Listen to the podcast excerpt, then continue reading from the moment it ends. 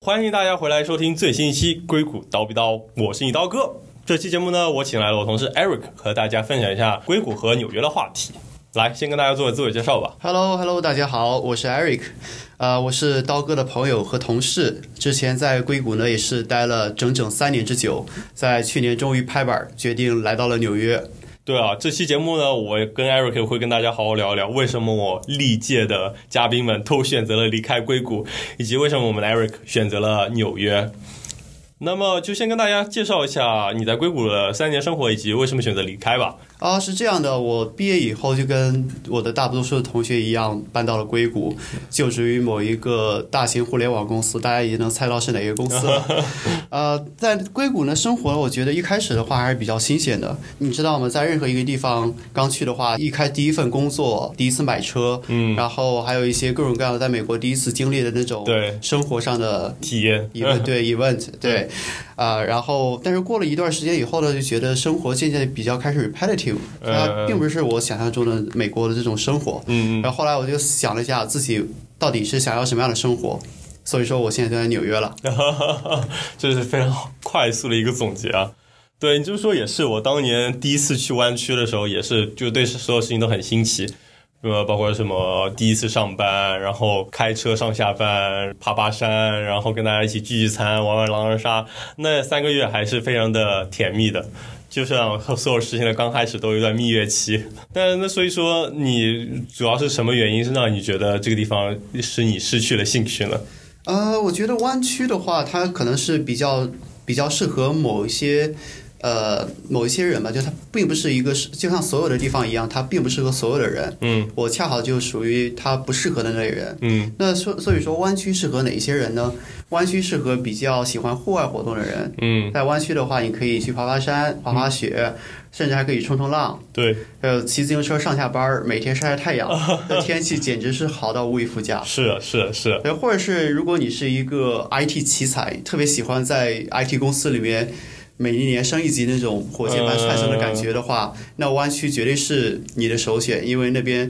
都是大公司的总部，选的是最多的，而他们的 project 有有也一般都是一些公司比较核心的 project，比如说 Google 的 Search 组，大多数都在那个地方，嗯，呃，以及 Facebook 的一些呃一些比较比较核心的组啊，什么 Fair 啊，或者是 Machine Learning 啊之类的，都在湾区。但你在别的地方的话，可能很难有这种机会。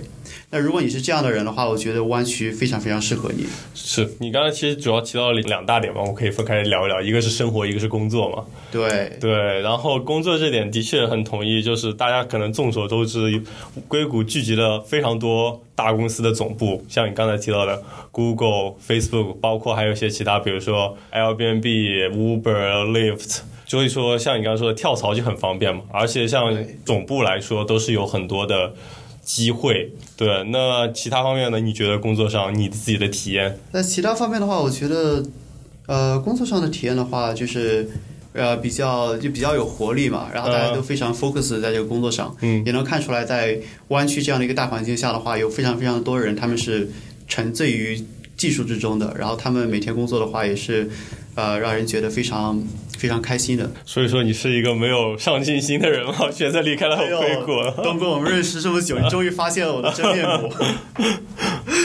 OK，呀、是的，就的确，像比如说现在在纽约，我觉得想升职比总部人就要难一点。对对，你毕竟总部的话，可能机会更多一点，然后 visibility 的话也要高很多。嗯，但是在在硅谷的话，我觉得还是有一些原因会让我选择搬搬离硅谷吧。嗯，那第一点的话，其实呃说出来大家可能会不信，我觉得是因为硅谷的天气太好了。呃呃，这点我同意，我可以理对，解。是 吧？是吧？每天都是一样的天气，对，就特别舒服，但是感觉好像少了一些那嗯，种、那种变化的感觉。比如说你没有春夏秋冬，是的，是你的，没有呃，秋天的话没有红叶可以看，嗯嗯，然后冬天的话没有就是街雪上不会下 雪，对，春天的话你也不会看到万物复苏的那种景象。对，这的确就是天气，的确是可能很多人都会第一个讨论到的事情。先简单科普一下，就是硅谷在加州，然后就是沿海部分属于地中海性气候，就是到了冬天也可以有大概。八九度，就不会出现很少出现零下。下雪也真的是几十年一遇的事情，没对遇到过，没遇到 过。对，所以说整个气候是非常好的，而且就是阳光晴天为主，所以说整个日子就非常舒服。但是相反，就像 Eric 说的，就是每天都是。一样的天气，天气都很好，都很暖和，感受不到四季的更替。这其实也是我选择离开湾区的原因之一吧。当然，这个是很多人都会反对的一点，就是我跟我无论是纽约还是加州的朋友说我要去纽约，纽约朋友说纽约这么冷，你为什么要来纽约？湾区朋友说这边这么暖和，你为什么要离开？所以说，这可能就是一个真的很多人会有分歧的一点。对对，其实这个好的天气的话，你一开始搬到那个地方会非常惊喜，非常舒服。嗯待的时间长的话，它好像就从你的生活里面消失了一样，嗯你不会去注意到它，因为你对已经习以为常了。对，在这个时候的话，如果你搬离湾区，然后再搬回来，有这么一个变化的过程的话，你会才会 appreciate 它的它的嗯，这个天气的好处。人嘛就是这么贱。对，人人都是这么贱，没有办法。是是，这的确是非常重要的一点之一吧，我觉得个人认为，就像很多人不选择搬去西雅图，也是因为西雅图阴雨绵绵，九个对月都是下点小雨，会很容易让人抑郁。对对，是这样子。那么还有没有了其他原因吗？我觉得很多我了解来纽约的人都是因为湾区的男女比例不佳，所以说才会选择搬到纽约。哎呀，别说了，别净说瞎瞎瞎说大实话了。 这个是当然是有这个原因的，这大家也知道，湾区是一个 IT 公司比较聚集的地方。嗯，在 IT 公司里面的话，我觉得一般 IT 公司的话，男性应该是占大多数的，然后这个男女比例的话就非常感人 了。对啊，是这样。我反正听说的数据就是七比三，就还是蛮夸张的只。有七比三吧？ 那具体有没有做过市场调查？那我周围的采样，我觉得好像还是比七比三还要高一点的。对啊，而且主要最关键因素因素就是整个太同质化了，就基本就只有 IT 行业，然后 IT 行业里面中国人就以码农为主， 就对可能百分之九十都是做 IT 行业，就是做程序员吧。对，我觉得刀哥你说的这个这一点，我觉得说的非常好。因为我在湾区那待了那么长时间以后，我观察下来的一个结论就是说，我周围可能大部分的圈子的话，都是百分之九十以上的话都是做 IT 的，嗯，然后可能在这百分之九十里面，还有百分之八九十的话都是男生吗？本科，啊、 对，当然都是男生。啊，我我我可能就是周围这个男生的比例还要再高一点啊。呃呃，就是说大家的话，一般都是有比较相似的经历吧，嗯可能在国内都是在国内上了大学，过来读呃 master，然后毕业以后去了湾区，或者是嗯读了 PhD，、或者在这边读了本科，以后去了湾区。呃，所以说你可能周围接触到的朋友的话，都是一些，比如说你本科同学的研究生同学，嗯或研究生同学的本科同学 对，之类之类这样的比较同质化的这一个这个环境 吧。是的，就基本上就是同事的同学、同学的同事、同事的同事、同学的同学，对对对。是这样子的。哎，好，那么你为什么最终选择了纽约而不是其他城市呢？我觉得这是一个非常非常好的问题。其实当时我在决定来纽约的时候，我跟我的朋友说了这个决定，他们好像都不是很能理 解，因为在大多数人的呃印象里面的话，纽约是一个脏乱差的地方，嗯，冬天冷的要死，夏天热的要命。对，所以说很多人他们就问我，你有没有想过先搬到旧金山，先搬到三藩那边待一段时间？嗯，因为三藩在整个湾区来说的话，也是一个比较有 city life 的地方。对，其实我当时有很认真的想过这个问题，我最后为什么选择纽约而不是三藩呢？呃，是因为我觉得三藩像是在南湾跟纽约之间的一个一个中间点，它嗯，没有像南湾那么 technical，然后它嗯没有像纽约那么 city life。嗯，但是在我二十多岁的时候，我要做选择的话，我可能会考虑比较激进一点的选择。啊，就像你投资的理念一样，在二十多岁的时候，肯定是选择风险最大的嘛。嗯，你在这个时候，像我这样，我没有在纽约长期生活过，嗯我肯定想要先体验一下，呃，跟湾区完全不一样的另外一个极端的世界。嗯那最后我把这两个极端都体验过了以后，我才知道我自己真的想要，呃，这个极端还是那个极端，还是说我想要一个介于两者之间的一个选择。嗯，对，哦，OK，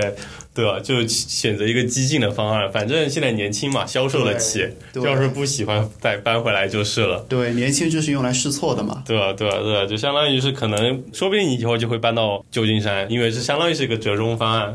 对，对我觉得如果我一开始搬到三藩的话，可能后来我在想，啊，三藩好像还没有就是达到我对一个那 city life 的一个 expectation，我可能还要再搬，再搬到纽约一次，嗯然后最后我觉得纽约可能又 too much 了，然后我再搬回去。嗯就我觉得这样的话，就你一开始先把两个极端试过了以后，可能会更有助于你做一个更适合自己的选择。是，所以说听起来你搬来纽约的主要原因是因为想要享受城市生活嘛，就是 city life。对，这是这是原因之一。当然，就就大家所知，纽约这边有啊、全美国最 city 的 city life。我觉得整个美国可能称得上城市的就没有几个，对，对纽约就是其中的极致了。对，呃，来纽约还有一个原因，就是因为在来美国之前的话，我对美国的印象主要是纽约嘛。嗯如果你去看一些美国电影和美剧的话，它嗯大它的取景地大多数在纽约，嗯而不是说在硅 谷。当然，除了美剧硅谷以外，对， 呃，所以说纽约这边的生活，我觉得更符合我对美国的这种期望。嗯所以说啊、我要过来体验一下，也相当于一种圆梦的感觉吧。对，就体验一下自己原来梦想中或理想中美国应该有的样子，是吧？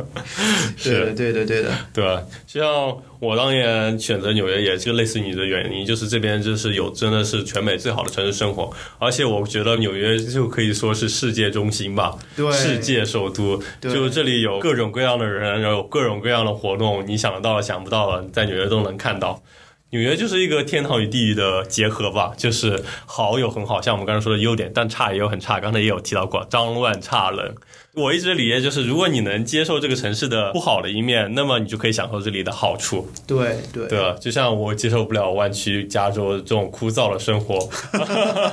但对于脏乱差人，我还是有一定抵抗力了，所以说还是选择了纽约来体验这里的极致之好。对，我觉得我非常同意。我觉得纽约、就像刚才刀哥所说的，它是一个在很多地方都可以做到极致的一个城市。嗯，但让人惊奇的就是，它会把这很多的极致都融合在一座面积不是很大的一个城市里面。你可以在这边体验，就所有你想体验的东西，你可以变成任何你想变成的人。是，但光讲这些有点干，你不如跟大家讲一些实际例子吧，比如说你初到纽约的体验，哦，初到纽约的话，我觉得最大的一个变化就是说我再也不用开车 了，我再也不用堵在一零一上了。大家都知道，在上下上下班高峰期的时候，一零一有多么恐怖，是的二八零有多么恐怖。是的，对，然后到纽约的话，一切都是靠地铁啊，以及各种火车之类的那种轨道交通，就很、嗯或者是你在曼岛上的话，可能很多时间都要靠走，对，靠十一号路啊。对，所以说我觉得这个一开始这个交通方式的话，对我是一个对我来说一个非常大的改变。 嗯呃，一开始在美在在纽约这边坐地铁的话，我觉得还有一个让我觉得很新奇的一点就是地铁里面有很多很多的才艺表 演，啊，经常经常就会碰到一些人在弹吉他呀，或者是搞一些奇奇怪怪的不知名的乐器啊。是，对，我觉得这个都是比对于那种每天 repetitive 的生活里面加一点像是调料一样的感觉吧。嗯，对对对，这倒的确是，然后另外的话，既然说出行的话，那肯定衣食住行都少不了嘛。嗯，那就先说衣吧，大家都知道纽约这边是整个美国最时尚的地方，最潮的地方。呃，曾经我看过一个漫画，是对比纽约跟三藩之间的区别。呃，纽约这边的话，一个路人穿的全身上下光鲜亮丽，嗯银行账户里面欠着银行两千五百刀。然后三藩那边呢，他全身上下穿着公司发的 free T 恤、free hoodie，银行里面有两百万美元，就是也是的也就可以看出，大家在纽约这边的话，都会呃对自己的外表非常非常的注意。对，就是在硅谷，在加州的时候，大家都是穿个 hoodie，就穿个帽衫，穿个 T 恤就来上班了。但你来了纽约之后，明显感到大家都是穿了各种各样的衣服，不会穿的那么随意，你自然而然也就开始穿的好一点了。但这边也算是包容嘛，你穿什么样，没有人 judge 你，所以说也才会有很多奇装异服。对，但在硅谷的话，如果比如说哪天穿一个衬衫去上班，大家会觉得你今天晚上，哎呀，是不是有什么 dating 啊之类的？ 是的，是的，对，那另外的话还可以说一下这边的食，那大家都知道，纽约这边也是一个美食天堂，嗯，呃，上到各种米其林，贵到要死的 Percy，然后下到在路边的 Halal Guys，都是有可以选择的。嗯，呃，我觉得跟硅谷相比的话，它的种类选择更多一些吧。没有任何一个城市敢宣称自己的人口比纽约更加 diverse。纽约这边有全球任何一个地方的任何一个国家的人，嗯所以随之而来的话，这边也有全球任何一个国家的美食。嗯在湾区的话，我可能更多偏向于吃中日韩，因为那边的中餐比较多，然后周围的人也都是中国人。嗯是，到纽约以后的话，可能吃西班牙菜和意大利菜，以及一些这种地中海的菜系的话，会稍微多一点。是，就像我之前我有同事，他是格鲁吉亚人，就我们公司附近开了一家格鲁吉亚菜，然后他就带着大家一起去了， 就也是算是打开了我的新世界吧。 对，说了这么一些，当然还有一个最重要的住，按平均来讲，可能湾区大概一千五，你可以找到一个两室一厅中的一个房间，但这边就基本上得两千往上走。对，当然，你可能如果住到新泽西的话，就可能可以接近于湾区的价格，对吧？刀哥又黑我住在新泽西。没有没有，对，在新泽西这边，呃，确实会便宜一点。不过我觉得整个大纽约地区的话，它的这个住的话，价格还是非常非常高的。对，所以按平均来讲的话，是身边的朋友在纽约付出的租金的平均水平，肯定是要比湾区还是要高一点的。对对嗯对、当然，另一方面也是因为在这边大家都更喜欢一个人住，对，这边生活比较丰富嘛，you know，对。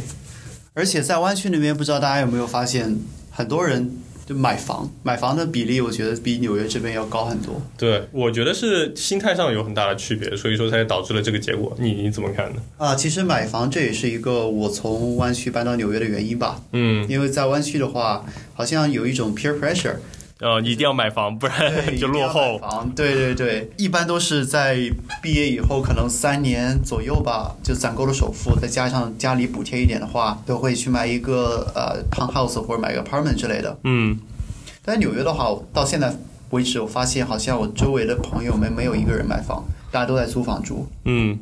我身边倒是也有买房，但是真的比较少。我觉得真的是心态上不同，在湾区上就大家就是都是比较像国内，大家就想好好工作，攒钱买房，买房养娃， 嗯，然后后面就是推娃，推娃是吧一系列的事情。藤校。但 在纽约的话，大家就更选择是就是临时的一个一站吧，就像是不一定说会选择留在这里，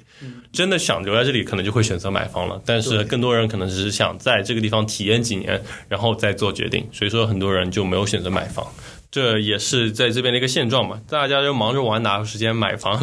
打理？刀哥的真实生活。对吧？就像我也是还没有决定是不是要留在纽约，当然还是选择观望观望。而且我觉得就是你不一定要那么早的跟房子绑定吧，对你可以有时间和权利去选择更多不一样的生活，甚至你租房也可以租在不同的区域去感受不同的文化。在纽约不同的区域，你住在不同的区域，体验也是完全不一样的，对。那么说起来，你觉得码农城市，你觉得纽约适合吗？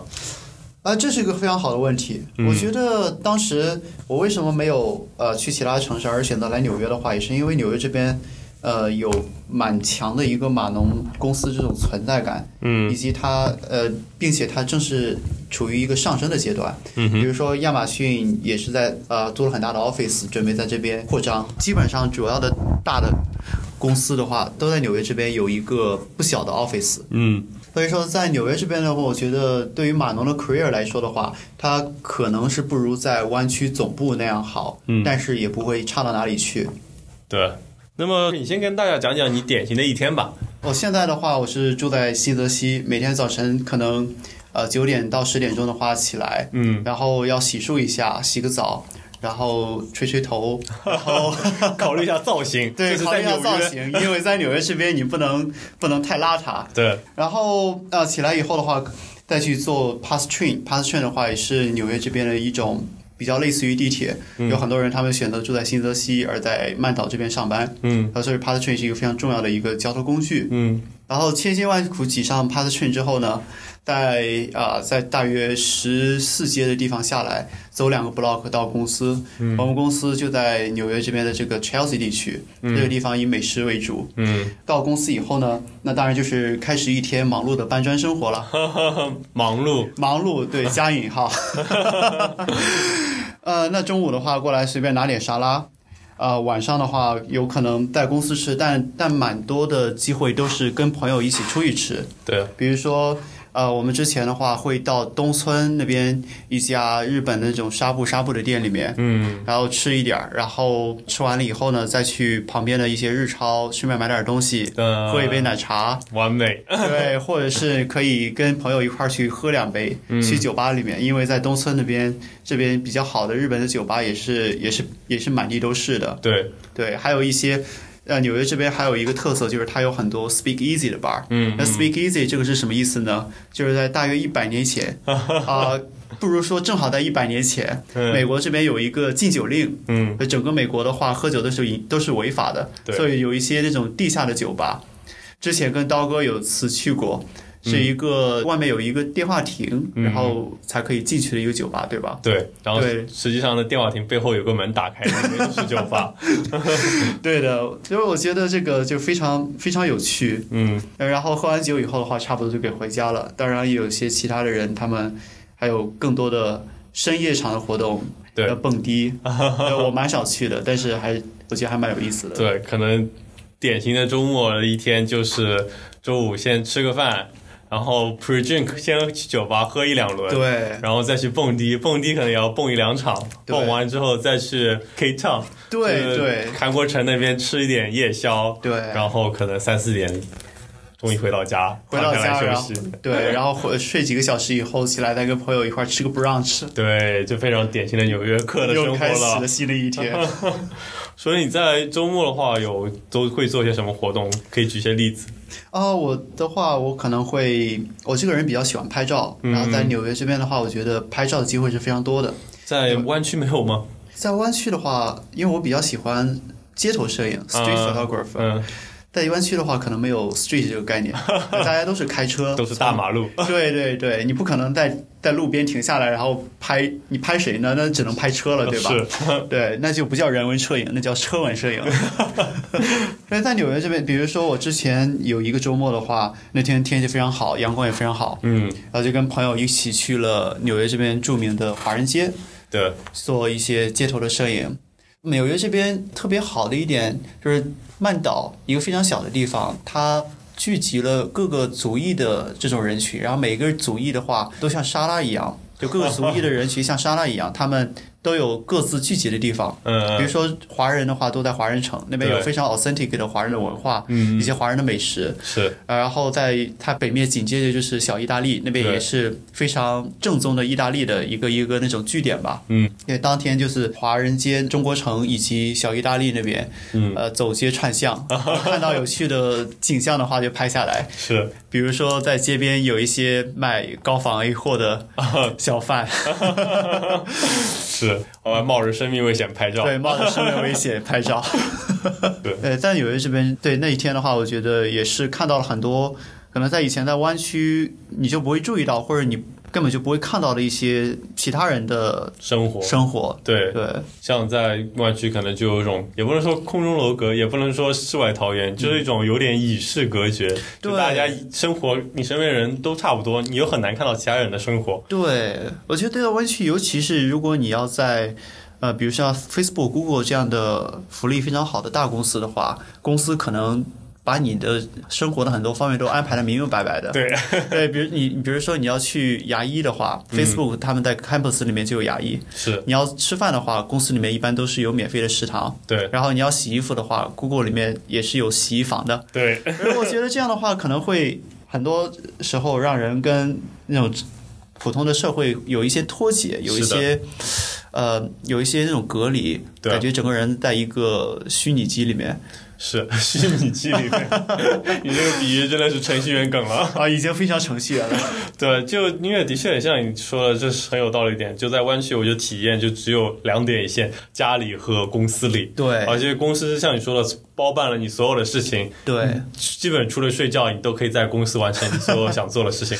包括洗牙，还有理发，就专门会有那种移动的车开到对园区里面，你就可以去理发，然后洗牙，就基本上你都不需要离开公司了。当然，公司考虑到是为了让大家更多时间留在公司工作，也所以才让把这个环境弄得很舒服。但另外一方面，像你刚才说的，就有种与社会脱节的感觉。对，而且因为你刚才说的，公司会把会非过于舒服，以至于大家比较喜欢待在公司待到很晚。这样的话，好像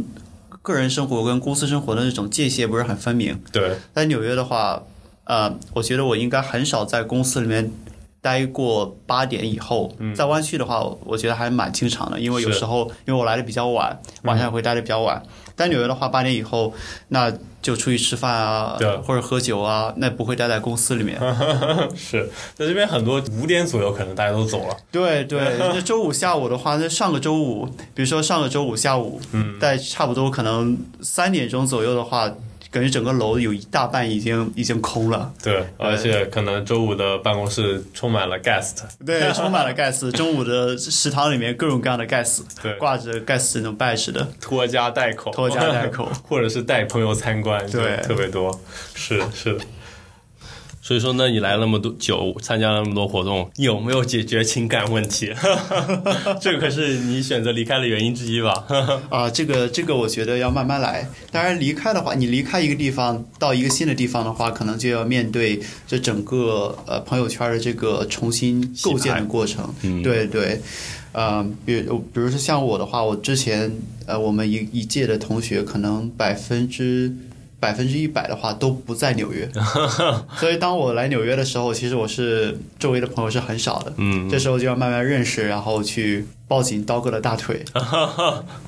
就是从零起步是比较困难，因为像我来的时候，还有一些同学和朋友在这边，所以说打开局面还好一些。对，但是根据我啊、周围的朋友一些经验，我觉得这边啊、想要解决个人问题的话，比湾区还是要容易很多的。是我身边例子就是好几个来了纽约的，就是从西海岸，包括硅谷，都纷纷一年内都解决了人生大事的问题。对，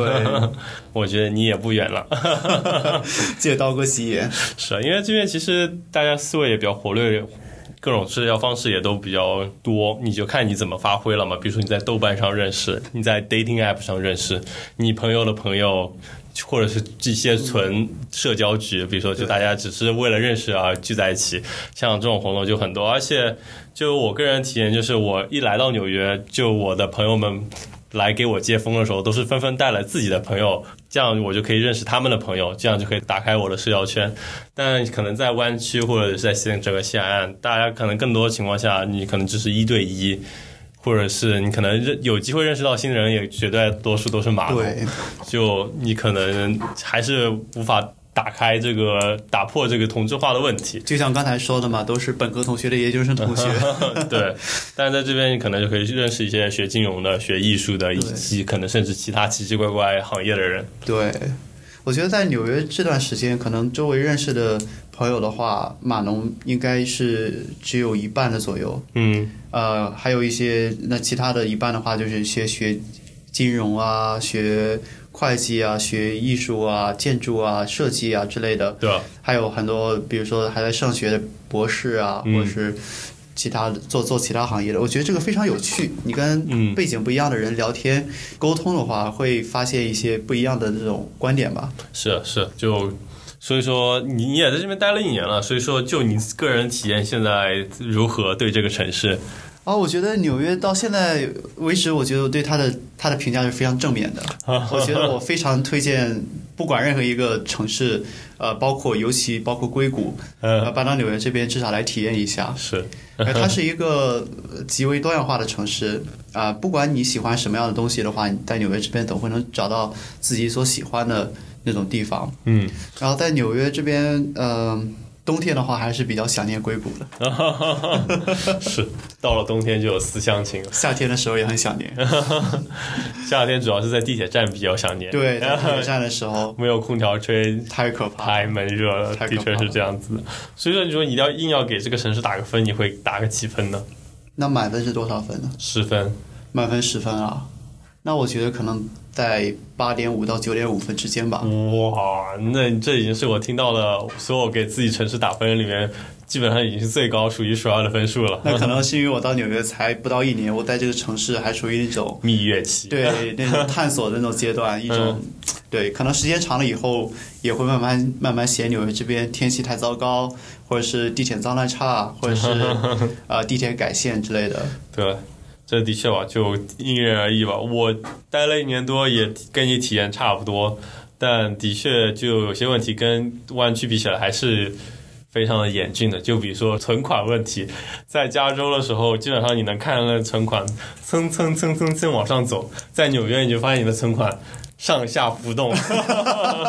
True story，True story， 对啊，呀呀，这个也是一个不得不考虑的问题。对，这是非常非常现实的问题。 对，当然你在这边待个一两年，这也不是大问题了。但的确，如果是要长期待的话，这也是一个非常严峻需要考虑的问题。但话说回来，如果把你再丢回硅谷，然后让你每个月看存款慢慢的变多的话，你会很开心吗？呃，我大概率是不会回到硅谷的，我还是生活质量我还是比较看重的。存款多少当然也是重要的，只不过我可能现在还没有看到它的对我产生的压力，可能以后对再过个几年开始买房、结婚、生孩子，我可能会开始顾虑这些事情吧。但这也都是后的事情了。对，好，那我觉得这期节目也录的差不多了，就到此为止吧。下次我们可以接着再聊。谢谢我们的 Eric，跟大家说再见吧，拜拜拜